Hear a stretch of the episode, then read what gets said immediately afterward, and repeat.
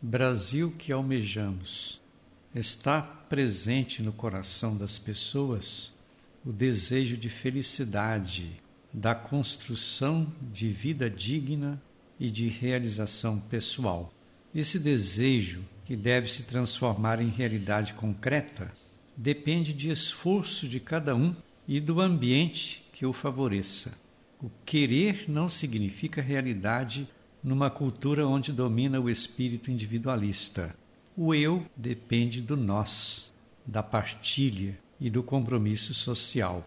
Dentro desse contexto, podemos refletir sobre o Brasil que almejamos, vendo um sinal evidente de que há muito para ser feito para se tornar ambiente de realização humana. Enquanto uma minoria vive numa realidade privilegiada, a maioria fica na impossibilidade de realizar aquilo que realmente pretende como cidadãos que têm os mesmos direitos e deveres constitucionais. O ser humano não deveria viver na condição de forasteiro, sem rumo, como se não fosse parte de uma nação. O mundo, o país, a terra e os bens da natureza em geral são da propriedade de todos e não monopólio de uma minoria.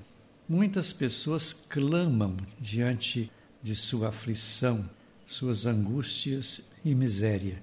Biblicamente falando, da terra emana leite e mel, mas quando todos têm acesso a ela. O clima da política brasileira já está tomando fôlego.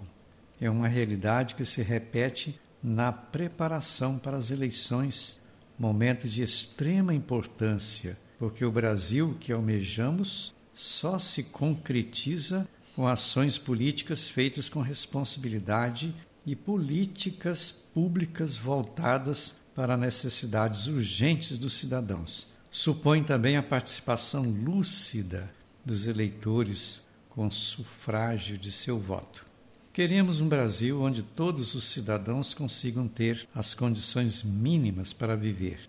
Tenham teto, terra e trabalho um país que defenda a vida de sua gente dentro das condições colocadas e profetizadas pelo Papa Francisco ao dizer: nenhuma família sem casa, nenhum camponês sem terra, nenhum trabalhador sem direitos, nenhuma pessoa sem a dignidade que provém do trabalho. A Sagrada Escritura diz que não é só de pão que vive a pessoa. Conferir Deuteronômio oitavo terceiro. Mas sem ele é quase impossível a sobrevivência. No meio de tanta fartura das grandes empresas, gerando enormes dividendos, o Brasil, na história dos últimos tempos, não tem proporcionado uma política que possibilite uma saudável economia familiar, geradora de trabalho, de casa e de alimento.